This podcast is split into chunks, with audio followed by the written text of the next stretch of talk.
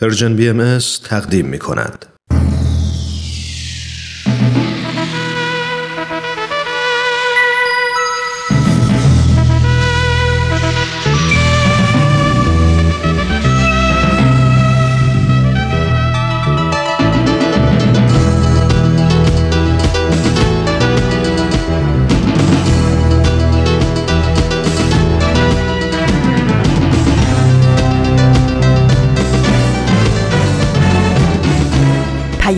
دوست. برنامه ای برای تفاهم و پیوند دلها.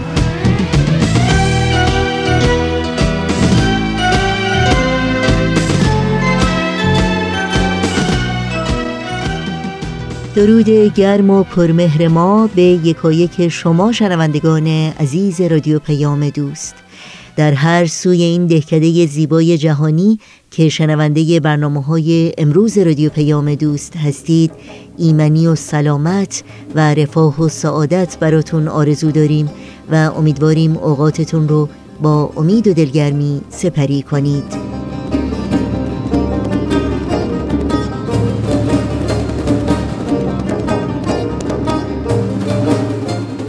نوشین هستم و همراه با همکارانم برنامه های پیام دوست امروز رو تقدیم شما می کنیم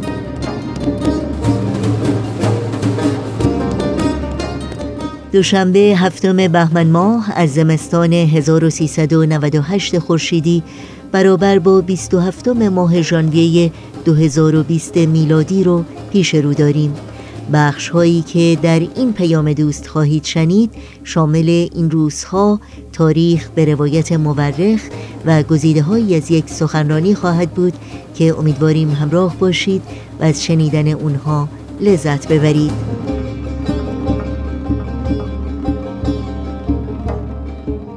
اطلاعات راه های تماس با ما و همینطور اطلاعات برنامه های رادیو پیام دوست در صفحه تارنمای ما www.persianbahaimedia.org در دسترس شماست. نظرها، پیشنهادها، پرسشها و انتقادهای خودتون رو مطرح کنید و از این راه ما رو در تهیه برنامه های مورد علاقتون یاری بدین.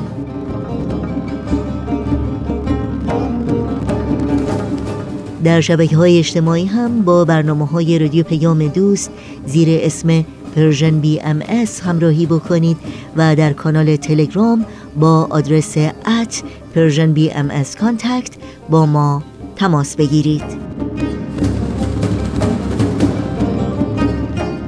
شنوندگان عزیز رادیو پیام دوست هستید در طی ساعت پیش رو با برنامه های امروز ما همراه باشید.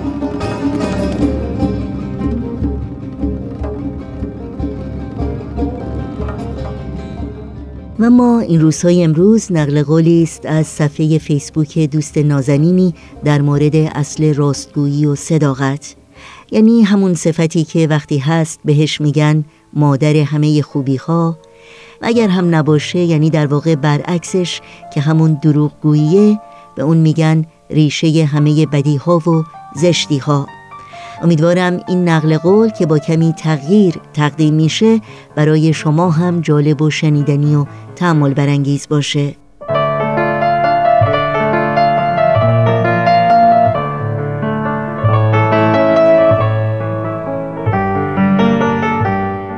این دوست نازنین میگه بقیده من بسیار ریاکارانه است که ما از افراد دیگه به خصوص اونهایی که در مرجع کار، مقام و منصبی هستند انتظار داشته باشیم که راستگو باشند و با ما با صداقت رفتار کنند.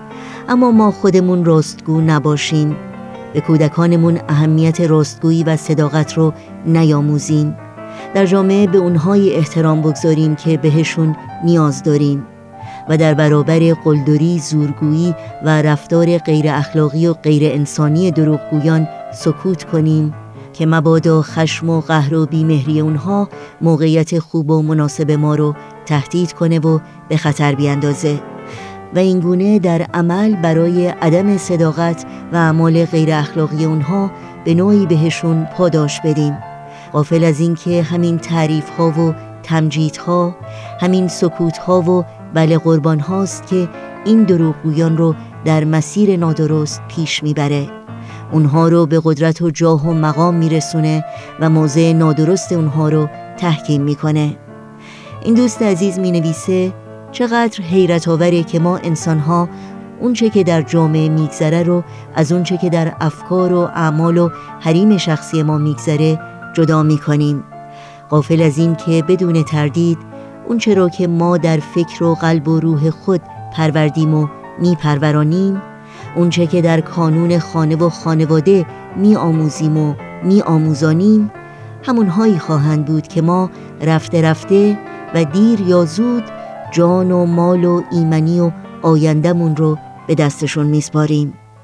به فرموده مولانا گرچه دیوار افکند سایه دراز باز گردد سوی او آن سایه باز.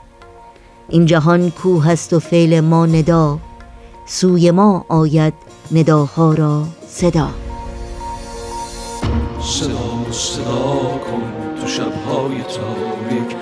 هر جایی باشم چه دور یا که نزدیک صدا صدا کن تو شبهای تاریک که هر جایی باشم چه دور یا که نزدیک صدای صداقت به دلها میشینه.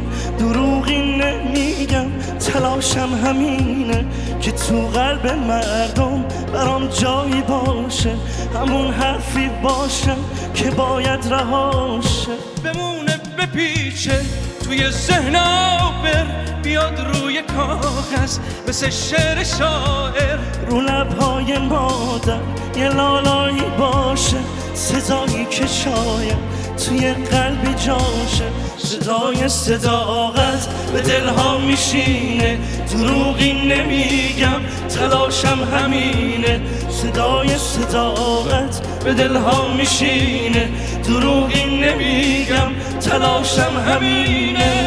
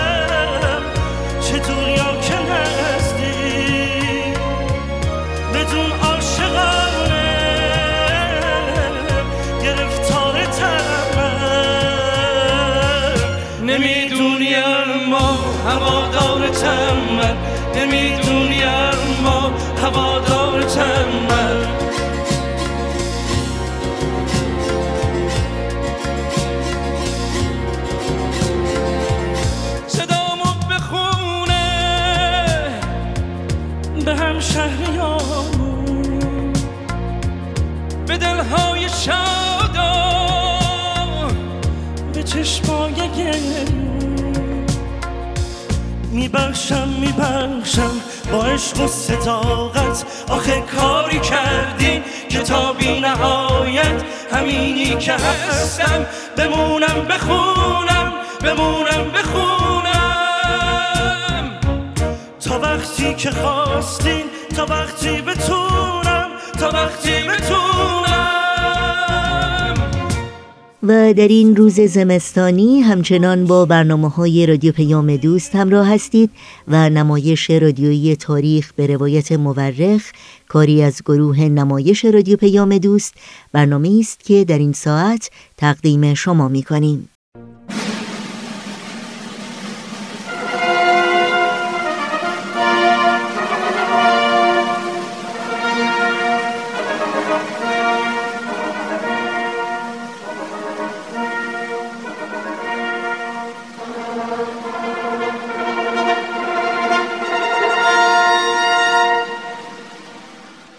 تاریخ به روایت مورخ. من کتاب تاریخ نبیل رو از ترنم دوستم گرفتم که بخونم. این کتاب یه قسمت از تاریخ ایرانه که تا حالا نشنیده بودم. کتابو که باز کردم خود نبیل که اونو نوشته شروع کرد با من حرف زدن. خیلی عجیب بود. ولی خیلی هم برام جالب بود. این تاریخ یه بخش از کاری از گروه نمایش رادیو پیام دوست. تهیه کننده و کارگردان امیر یزدانی. فصل دوم.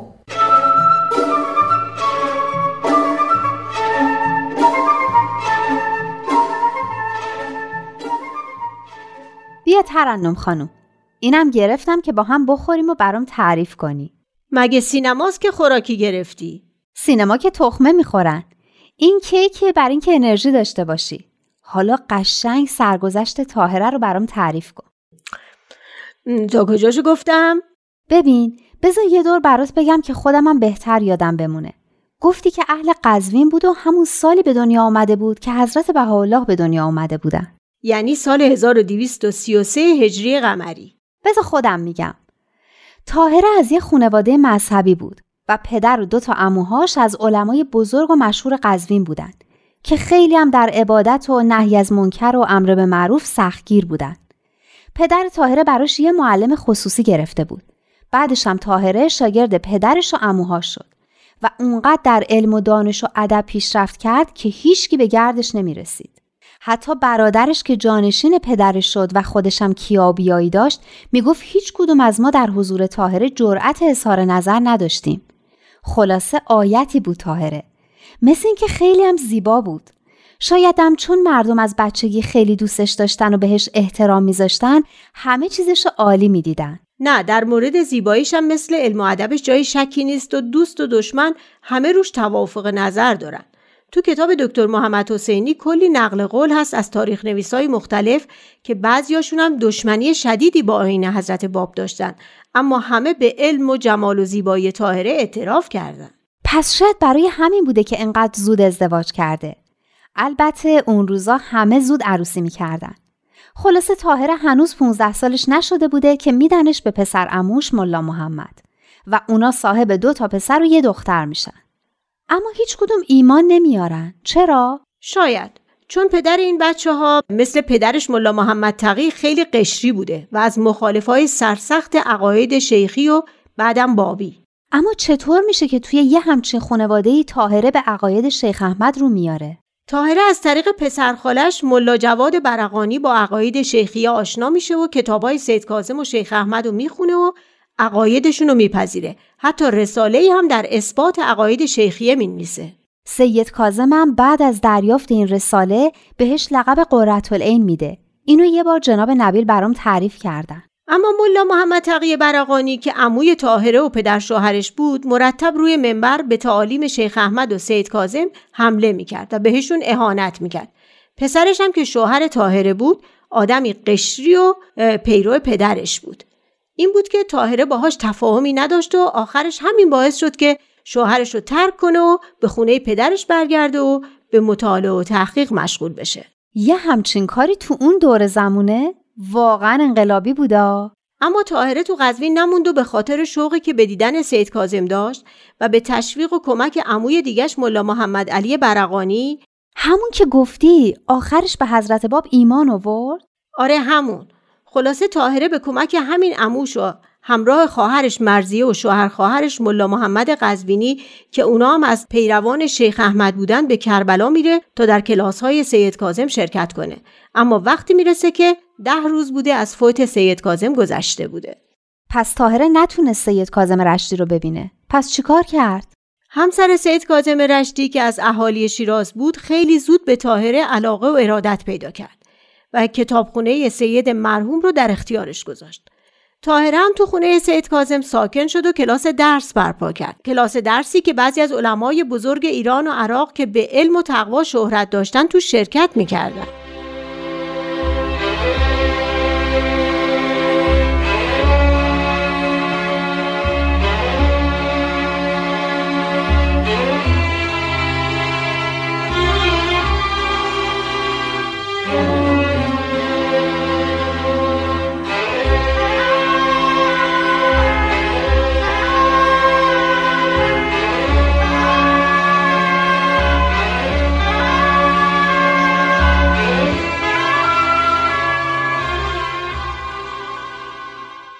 اما سید کازم که گفته بود بعد از من آروم ننشینین و به جستجوی قائم برین درسته. چند ماه بعد از فوت سید کازم همونطور که خودت خوندی و می‌دونی گروهی از شاگردانش به اطراف پراکنده شدن تا موعود رو پیدا کنن.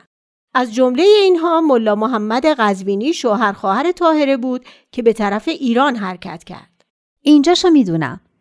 تاهره هم نامه نوشت و مهر کرد و به شوهر خواهرش داد تا هر وقت موعود پیدا کرد اون نامه رو به موعود تقدیم کنه. درسته ملا محمد علی هم وقتی به حضور حضرت باب رسید نامه تاهره رو به ایشون تقدیم کرد و حضرت باب هم همونطور که می‌دونی تاهره رو جزو حروف هی یعنی اون 18 نفر پیروان اولیهشون قرار دادن. تاهره 17 همین حرف هی و جناب قدوس 18 همین و آخرین حرف هی بودن. اما تاهره که اصلا نمی‌دونست قائم کیه. هیچی از حضرت باب نمی‌دونست. وقتی ملا علی بستامی به کربلا رفت و مژده ظهور حضرت باب رو به همه داد تاهره هم کتاب قیوم الاسما رو که از آثار حضرت بابه خوند و ایمانش کامل شد. البته این هم برای خودش داستان جالبی داره. چه داستانی؟ قضیه این بود که بعد از فوت سید کازم که شاگرداش رو پس از خودش به جستجوی قائم تشویق کرده بود همونطور که می‌دونی عدهای در مسجد کوفه معتکف شدن. مثل ملا حسین بشرویهی و ملا علی بستامی و یاراشون. درسته. تاهره هم روزها روزه می‌گرفت و ریاضت می‌کشید و شبها به دعا و مناجات مشغول بود. تا اون که یه شب نزدیک سحر سرش روی بالش گذاشت و خوابش رفت و رویای صادقه ای دید. یعنی رویایی که خواب معمولی نبود حقیقتی توش بود. آفرین. توی رویا دید که سید جوانی که امامه سبزی بر سر داره و عبای سیاهی بر تن ایستاده و مشغول نماز در حالی که پاهاش رو زمین نیست و آیاتی رو برای قنوت می‌خونه. یکی از اون آیات رو طاهره به خاطر سپرد و وقتی بیدار شد توی کتابچه خودش نوشت. وقتی کتاب قیوم الاسما منتشر شد و به دست طاهره رسید طاهره همون آیه رو در این کتاب دید. همونجا سجده کرد و یقین کرد که ظهور حضرت باب بر حقه. همین که طاهره به یقین رسید دیگه هیچ چیز نمی‌تونست جلوشو بگیره. مژده ظهور حضرت باب رو به همه داد. اولین زنی که در کربلا به حضرت باب ایمان آورد و طاهره خبر ظهور رو بهش رسوند همون همسر سید کاظم رشتی بود. طاهره کتاب قیوم الاسما رو به فارسی ترجمه کرد و هر روز درس می‌داد و عدهای از علمای ساکن کربلا هم می اومدن و از پشت پرده در کلاسش شرکت می‌کردن. کم کم یاران طاهره در میون مردم به اسم قرتیه معروف شدن. قرتیه؟ مربوط به همون لقبش میشه نه؟ قررت العین آره منم همین فکر رو می‌کنم علمایی که تو کلاسش شرکت می‌کردن و ایمان آورده بودن اطاعت از طاهره رو مثل اطاعت از شخص حضرت باب لازم می‌دونستن. طاهره با نهایت شجاعت دیانت جدید رو تبلیغ می‌کرد و همین باعث حیاهوی زیادی شد و یک بار ایشونو به کازمین فرستادن یک بار دیگه هم سه ماه تو خونه زندونی کردن. عاقبت هم طاهره در انتظار حکم حکومت به بغداد رفت اما اونجا هم دست از تبلیغ آین تازه بر نداشت و ولوله‌ای به پا کرد به طوری که حتی بعضی از بابی ها هم از روش های انقلابی او پیش حضرت باب شکایت بردن خب حضرت باب چی جواب دادن؟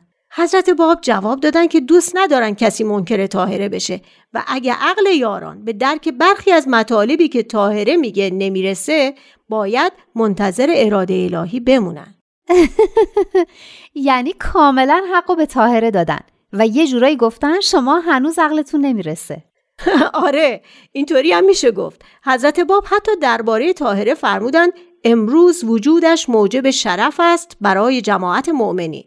علمای یهودی و مسیح و مسلمان از شیعه و سنی خیلی تلاش کردند که طاهره رو در بحث شکست بدن و از انتشار آین حضرت باب جلوگیری کنند. اما در برابر علم و استدلال طاهره کم آوردن و عاجز موندن.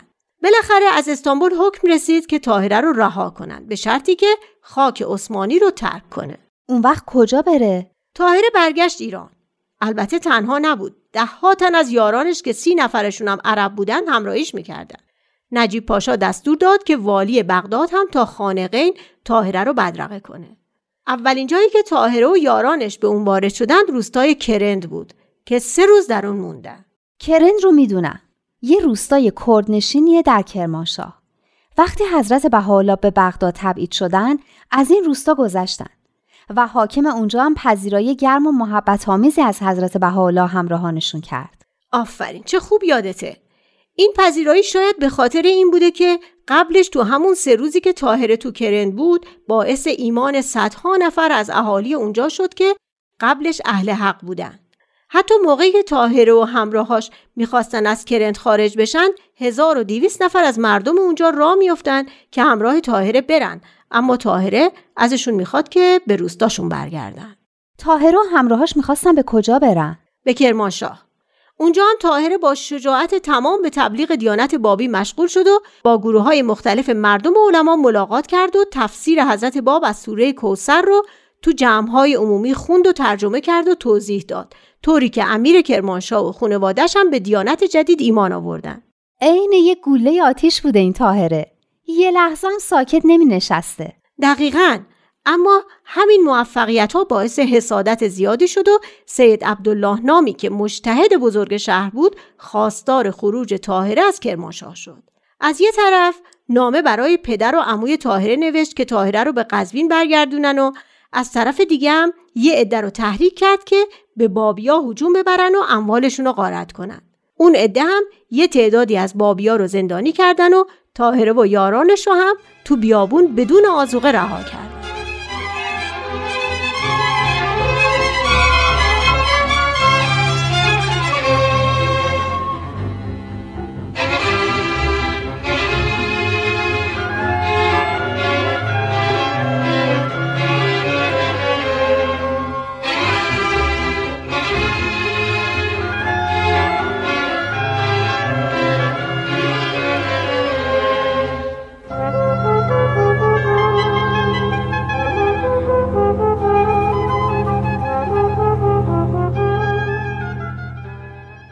تاهره نامه‌ای برای دادخواهی به حاکم کرمانشاه نوشت.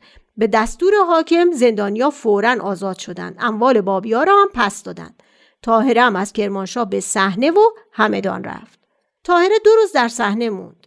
اونجا هم عده زیادی ایمان آوردن و می‌خواستن با تاهره همراه بشن. اما تاهره توصیه کرد که همونجا تو شهر خودشون بمونن. توی همدانم علما دو دسته شدن. یه عده شروع به تحقیق در امر حضرت باب کردن و یه عده هم از در مخالفت در اومدن. تاهره دو ماه در همدان موند و توی این مدت باعث ایمان عده زیادی از جمله چند شاهزاده خانم به آین حضرت باب شد. تو همدان مشکلی پیش نیومد؟ مگه میشه پیش نیاد؟ هر وقت پیشرفتی پیش می اومد یه عده هم پیدا می شدن که فریاد وادینا و مصیبت ها بلند کنن. دقیقا منم برای همین پرسیدم. کار طولی بارا گرفت که جون تاهره به خطر افتاد. تاهره از یارانی که همراهیش می‌کردن خواست که به شهرهای خودشون برگردن اما بعضیاشون نرفتن و تا قزوین همراهش بودن. وقتی تاهره به قزوین رسید که دو ماه از عبور حضرت باب از اون شهر میگذشت. تاهره به خونه پدرش رفت و بقیه هم به کاروانسرا رفتن. شوهر تاهره چی شد؟ ملا محمد به تاهره پیغام داد که به خونه برگرده. تاهره هم گفت به شرطی برمیگرده که ملا محمد ایمان بیاره. این جواب ملا محمد و ملا محمد تقی پدر شوهرش رو خیلی عصبانی کرد. تلاش های پدر تاهره هم برای آشتی دادن اونا به جایی نرسید. این وسط حادثه وحشتناکی اتفاق افتاد. چه حادثه ای؟ در اون سال یعنی سال 1263 هجری شخصی به اسم ملا عبدالله شیرازی معروف به میرزا صالح که از شیخیه بود و می‌خواست درباره ادعای حضرت باب تحقیق بکنه و داشت به ماکو می‌رفت به قزوین رسید. از شیخیه بود یعنی پیرو شیخ احمد احسایی بود؟ آفرین درسته. اما وقتی وارد قزوین شد از ظلم هایی که ملا محمد تقی نسبت به پیروان شیخ احمد و سید کاظم می‌کرد خیلی ناراحت شد به خصوص که خودش هم چند بار شاهد این ظلما بود این بود که پیش ملا محمد تقی رفت تا ببینه چرا این کارا رو می‌کنه ملا محمد تقی هم نگذاشت و نبرداشت و گفت هر کس پیرو شیخ احمد احسایی است کافر است و قتلش واجب است عجب. چه راحت حکم قتل می‌داده. میرزا ساله هم انقدر از این حرف ظالمانه عصبانی شد که می‌خواست یه سیلی محکم به ملا محمد تقی بزنه. اما جلوی خودشو گرفت. به نظر من که اگه زده بودم خیلی کار بدی نبود. آدم به این بیمنطقی و ظالمی؟ راست میگی. کاش همون سیلی رو زده بود چون یه کار خیلی بدتری کرد. چیکار کرد؟ یه کتک مفصل بهش زد؟ نه شب رفت تو مسجد قایم شد و صبح که ملا محمد تقی به مسجد اومد با یه نیزه زد به پشت گردنش و بعد همون رو توی دهنش فرو کرد. نه دیگه این دیگه خیلی کار بدی بود. از اون بدتر این که چند روز بعد ملا محمد تقی در اثر این ضربه مرد. وای وای وای حتما یه بلوای حسابی به پا شد. دقیقا عده زیادی به خاطر اینقدر زندانی و کشته و شهید شدند اما ملا محمد از انتقام جویی سیر نمی‌شد. حتی وقتی که میرزا صالح به قتل اعتراف کرد و خودش رو تسلیم کرد بازم دست از خونخواهی بر نداشت. هدف اصلیش هم کشتن تاهره بود. عجب چقدر بدجنس بوده قاتل اصلی رو ول کرده بوده می‌خواسته هر کسی رو که باهاش دشمنی داشته به بهونه قتل باباش بکشه دقیقا یه عده رو کشتن و یه عده از بابی ها رو هم به تهران بردن و زندونی کردن تاهرم تو خونه پدرش زندانی شد طوری که جز برای کارهای خیلی ضروری نمی‌تونست از اتاقش بیرون بیاد. در این موقع بود که حضرت بهاءالله به کمک زندانیا اومدن و حتی به خاطر کمک به زندانیا خودشون هم چند روز زندانی شدن. این دیگه چه عدالتی بوده؟ برای کشته شدن یه نفر چند نفر بعد زندانی کشته می شدن. تازه قاتل بیچاره که تو دستشون بوده چرا بیگناه ها رو انقدر اذیت می‌کردن؟ خب دیگه دشمنای آین بابی فرصت رو برای تصویه حساب قنیمت دیده بودن. چه بلایی سر میرزا صالح اومد؟ میرزا صالح که تو این اوضاع و احوال به دیانت بابی ایمان آورده بود وقتی دید اعتراف او دردی رو از بیگناه ها دوا نکرده و کشت و کشتار و اذیت و آزار بیگناه ها ادامه داره از زندان فرار کرد. این دیگه خیلی عجیبه که قاتل اصلی جون سالم به در ببره و یه دی بیگناه به جاش کشته بشن. البته میرزا صالح هم چند سال بعد تو قلعه شیخ تبرسی کشته شد. تاهره چی شد؟ تاهره به تدبیر حضرت بهاءالله و به کمک همسر یکی از مؤمنین قزوین از زندان فراری داده شد و به تهران و به منزل حضرت بهاءالله رفت.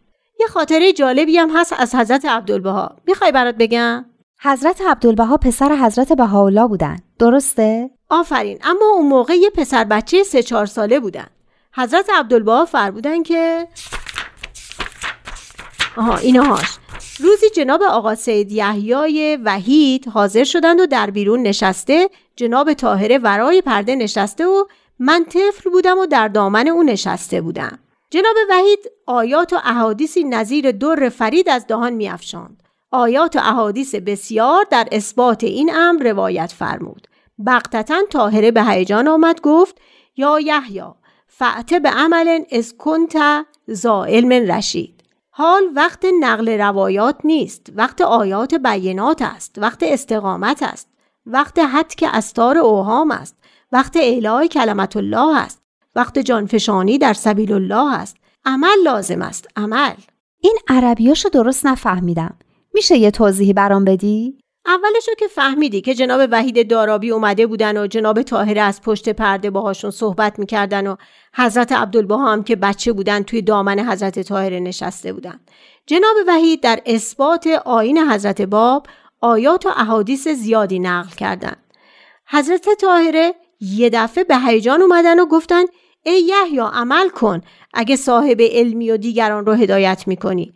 حالا وقت روایت و این چیزا نیست. وقت اونه که پرده اوهامو پاره کنی و کلمه الهی رو ترویج کنی. وقت جانفشانی و وقت عمل. عمل لازم است. عمل. عمل لازم است. عمل. به نظر من این جمله همیشه درسته.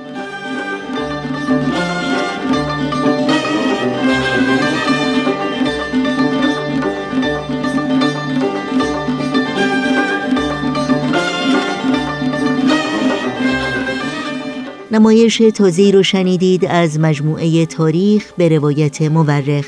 برنامه های این دوشنبه رادیو پیام دوست رو با قطعه موسیقی با هم دنبال می‌کنیم. من پریشان شده موی پریشان تو هم کفر اگر نیست بگویم که مسلمان تو هم من گرفتار تو موی سیاه تو شدم. من سرکش به خدا رام و به راه تو شدم. وای من هر نفست مجزه ای تازه کنم. عشق آمد که مرا با تو هم اندازه کنم. من که آتش شدم به که تو دریا داری. بی سبب نیست که در ساحل من جا داری. ماه کامل شده ای چشم حسودانت کور. آنچه خوبان همه دارم تو یک جا داری. آنچه خوبان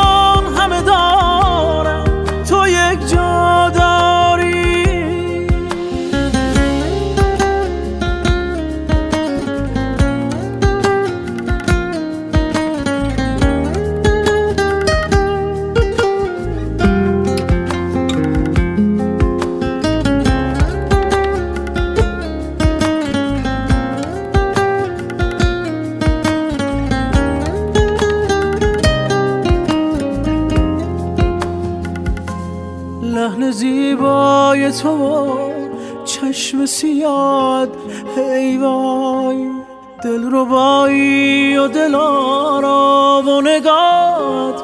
ای وای لحن زیبای تو و چشم سیاد ای وای دل ربایی و دل آرا و نگات. ای وای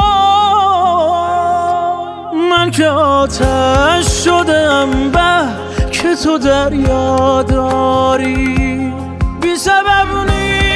در ساحل من جا داری ماه کامل شده ای چشم حسودانت کور. آنچه خوبان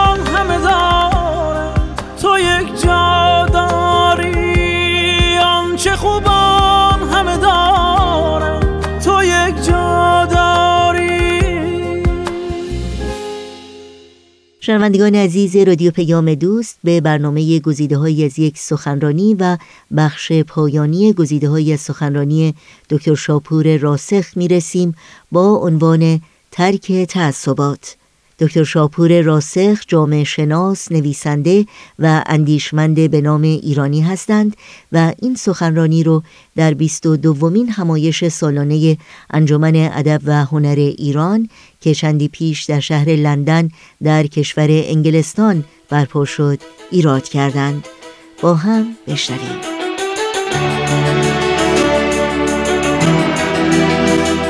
گفتنی است که وقتی حضرت عبدالبها به اروپا و آمریکا تشریف بردن در آمریکا به خصوص چقدر هیکل مبارک اشکال داشتن برای ملاقات با دوستان. دوستان سیاه‌پوست و بسیاری از هتل ها از پذیرفتن سیاه‌پوست خودشون رو معذور می‌دونستن. و مواردی هم حضرت عبدالبها رفتن به هتل متوجه شدن که سیاه‌پوستان نمی‌تونن به دیدار هیکل مبارک برن یا هیکل مبارک نمی‌تونن به اونها پذیرایی بکنن بلافاصله از اون هتل بیرون اومدن و حاضر نشدن که عمل در حقیقت غرورآمیز سپیدپوستان رو مهر تأیید براش بگذارن. و مثال های متعددی هست و می‌دونید که اول کسی که در آمریکا دیانت بهایی رو از میان نژاد اسود پذیرفت رابرت ترنر از نژاد سیاه پوست بود گماشته خانم هرست و او در حقیقت پایگزار دیانت بهایی در میان سیاه‌پوستان در آمریکا قرار گرفت. و به همین جهت است که کسانی که به زیارت حضرت عبدالبها موفق شدند و یا داستان حضرت عبدالبها رو شنیدن مثل پروفسور چین گفته است در نزد آن حضرت تعصبات نژادی وجود خارجی ندارد. سر میز ایشان همه ابناع بشری از نژادهای مختلف شرکت کردند و همه از خان نعمت ایشان برخوردار شدند. بنابراین واقعا مسئله عمل اینکه اشاره فرمودن به اینکه به قول اکتفا نباید کرد همه چیز با عمل یعنی جامعه بهایی اگر حقیقتا محبت کل بشریت رو داره باید این در رفتارش نسبت به بشریت منعکس بشه. این است که جوان مبارک میفرمان این ظهور از برای اجرای حدودات ظاهره نیامد. این ظهور نیامده که مثلا عده تصویر به دست بگیرند و سلوات بفرستن موقع را رفتن. میفرمان چنانچه در بیان از قلم رحمان جاری شه بلکه لعجل یعنی برای ظهورات کمالیه در انفس انسانیه و ارتقاء ارواحهم الى المقامات الباقیه و ما یصدقهم عقولهم ظاهر آشکار شده تا آنکه کل فوق ملک و ملکوت محش نمایند. چقدر این زیباست. میفرمان ما نیومدیم فقط یه عده تسبیح انداز یا ارز کنم که متظاهر به تشرع اینها در حقیقت به وجود بیان. ما آمدیم برای اینکه افراد در ورای ملاحظات ملکی و حتی ملکوتی خودشون به یه مرتبه برسند. رسد آدمی به جایی که به جز خدا نبیند. بنگر که تا چه حد است مقام آدمیت به قول سعدی. اما علل تعصبات به نظرم از میون عرایزی که قبلا خدمتتون ارز کردم تا حدی معلوم شده است که تعصبات در حقیقت ریشه خیلی عمیق داره. حتی تا حدود انکاس دهنده مشکلات و مسائل درونی خود شخص متعصبه و برای بنده جالب بود که متوجه شدم که در فرانسه از سال 1990 یک کمیسیون ملی مشورتی در مورد حقوق بشر تأسیس شده که هر سال با توجه به اهمیتی که اینترنت در ایجاد و پخش کردن کینه پیدا کرده گزارشی به مقامات مسئول از جمله نخست وزیر آن کشور می‌دهد که موضوع آن مبارزه بر ضد رسیزم یا نجات پرستی بر ضد آنتیسمیتیزم یعنی دشمنی با یهود و دیگر افراد سامی و بر ضد خارجیان به طور کلی است. آخرین گزارش اون مربوط به مارک کنوبل 2012 بیان می‌کنه که وضع در حقیقت جامعه فرانسه در مقابل قضیه تعصبات چی هست؟ یعنی مسئله تعصبات حتی در این مرحله عالی دولتی مورد توجه هست.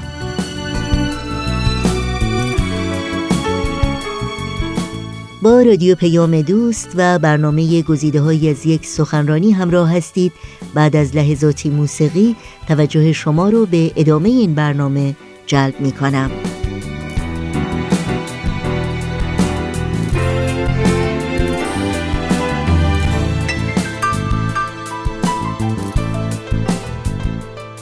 بنده نیاز نیست به اینکه سخن رو اطاله بده کنم برای اینکه قضیه نژادی امروز فقط یک خاطره هست برای اینکه دیگر تمام علوم ثابت کردند که انسان ها با هم برابرند و از یک نابرابری از کنم که طبیعی سود نمی‌برند.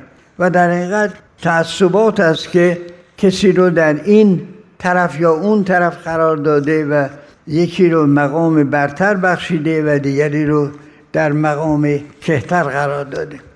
اشاره کردم و عرایزم رو با اون مطلب پایان می‌دهم که در میون انواع تعصبات تعصب دینی خدا می‌داند که در طول تاریخ چه بر سر بشریت آورده.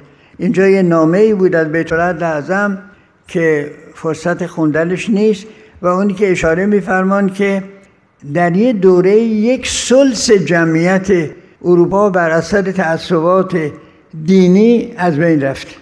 قرن 16 17 تعصب بین کاتولیک و پروتستان موجب قتل سلس جمعیت اروپا شد. بنده انتخاب اینا رو مخصوصا برای اینکه ما چون در اروپا هستیم ببینیم که وخامتش به چه درجه بوده است. و در حقیقت دیانت بهایی اولین دیانتی است که بدون ابهام با سراحت کامل حقیقت همه ادیان رو و وحدت همه انبیا رو بیان فرموده است. از جمله وقایع جسیمه که در یوم ظهور آن نهال بیهمال وقوع پیوست حضرت عبدالبها این رو در مفاوضات در تفسیر فصل یازدهم اشعیا بیان فرمودن. به فرمان که یه وعده داده شده بود. اینا معنیش چیه؟ و در فصل در حقیقت مربوط به یازدهمین باب اشیا اینو میفرمان. از جمله وقایع جسیمه که در یوم ظهور آن نهال بیهمال وقوع خواهد پیوست علم الهی به جمیع امتها بلند خواهد شد. یعنی جمیع ملل و قبایل در زل آن علم الهی آن پیغق الهی که نفس آن نهال ربانیش درآیند و ملت واحده گردند. و ضدیت دینیه و مذهبیه و مباینت جنسیه و نوعیه و اختلافات وطنیه از میان برخیزد. کل دین واحد و مذهب واحد و جنس واحد و قوم واحد شوند و در وطن واحد که کره ارز است ساکن گردند. ملاحظه بفرمایید در حقیقت دامنه پرواز اهل بها تا کجاست و در حقیقت این برنامه کوشش برای ساختن جهانی بهتر که بهش اشاره فرمودن محتوا و در حقیقت اساسش چی هست و چقدر کوشش از هر یک از ما می‌خواهد.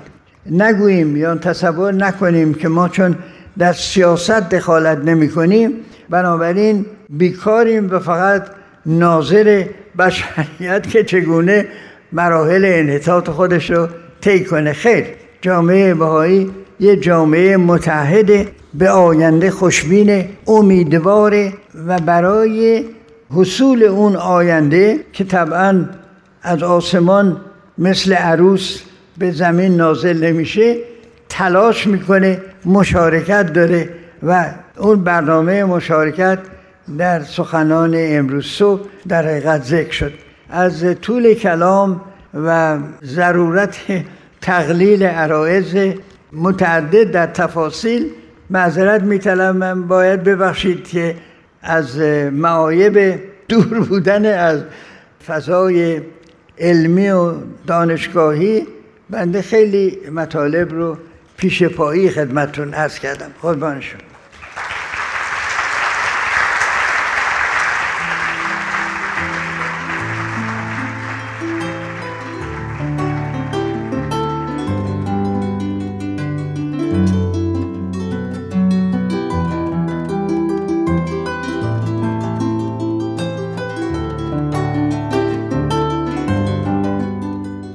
من ایمان ملکوتی هستم و شما صدای منو از رسانه Persian BMS میشنوید. اون دسته از شما عزیزان که در ایران و اروپا از طریق ماهواره با رسانه ما همراه هستید از ابتدای ماه آینده میلادی یعنی فوریه 2020 میلادی می‌تونید به پخش 24 ساعتی ماهواره برنامه های این رسانه بر روی فرکانس تازه ماهواره Hotbird گوش کنید. اطلاعات پخش اینها هستند. Hotbird 13 B فرکانس 10949 polarity vertical. position 13 نقطه E. symbol rate 27500 و ترانسپاندر 122 و FEC 3 چهارم. اما جا داره این نکته رو هم یادآوری کنیم که در هر کجای جهان که مخاطب این رسانه هستید می‌تونید به وبسایت ما به آدرس www.persianbahaimedia.org سر بزنید و یا از طریق اپلیکیشن رایگان این رسانه بی ام با پخش 24 ساعتی برنامه های ما همراه باشید.